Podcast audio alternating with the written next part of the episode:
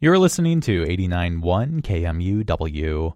Up now, KMUW editorial commentator Ken Ciboski looks at vastly different views on equality.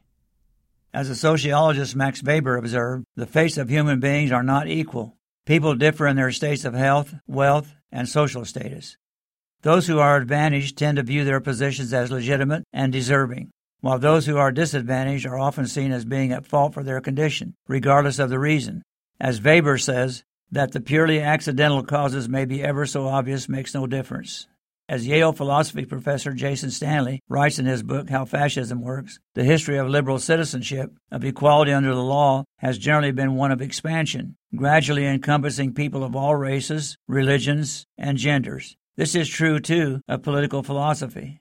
Influenced, for example, by theorists of disability, philosophers have expanded the notion of human dignity to include those who cannot, under most circumstances, employ their capacity for political judgment.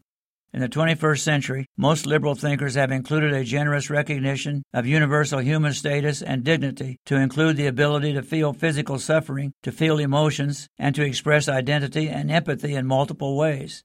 By contrast, according to fascist ideology, nature imposes hierarchies of power and dominance that are flatly inconsistent with the equality of respect presupposed by liberal democratic theory.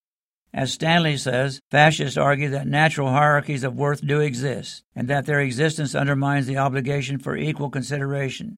He says one sees a valuation of this kind in the words of the many white supporters of Donald Trump in the 2016 presidential election, who regularly spoke of their disdain for undeserving recipients of U.S. government largesse in the form of health care, referring often to their fellow black citizens. For KMUW, this is Ken Ciboski.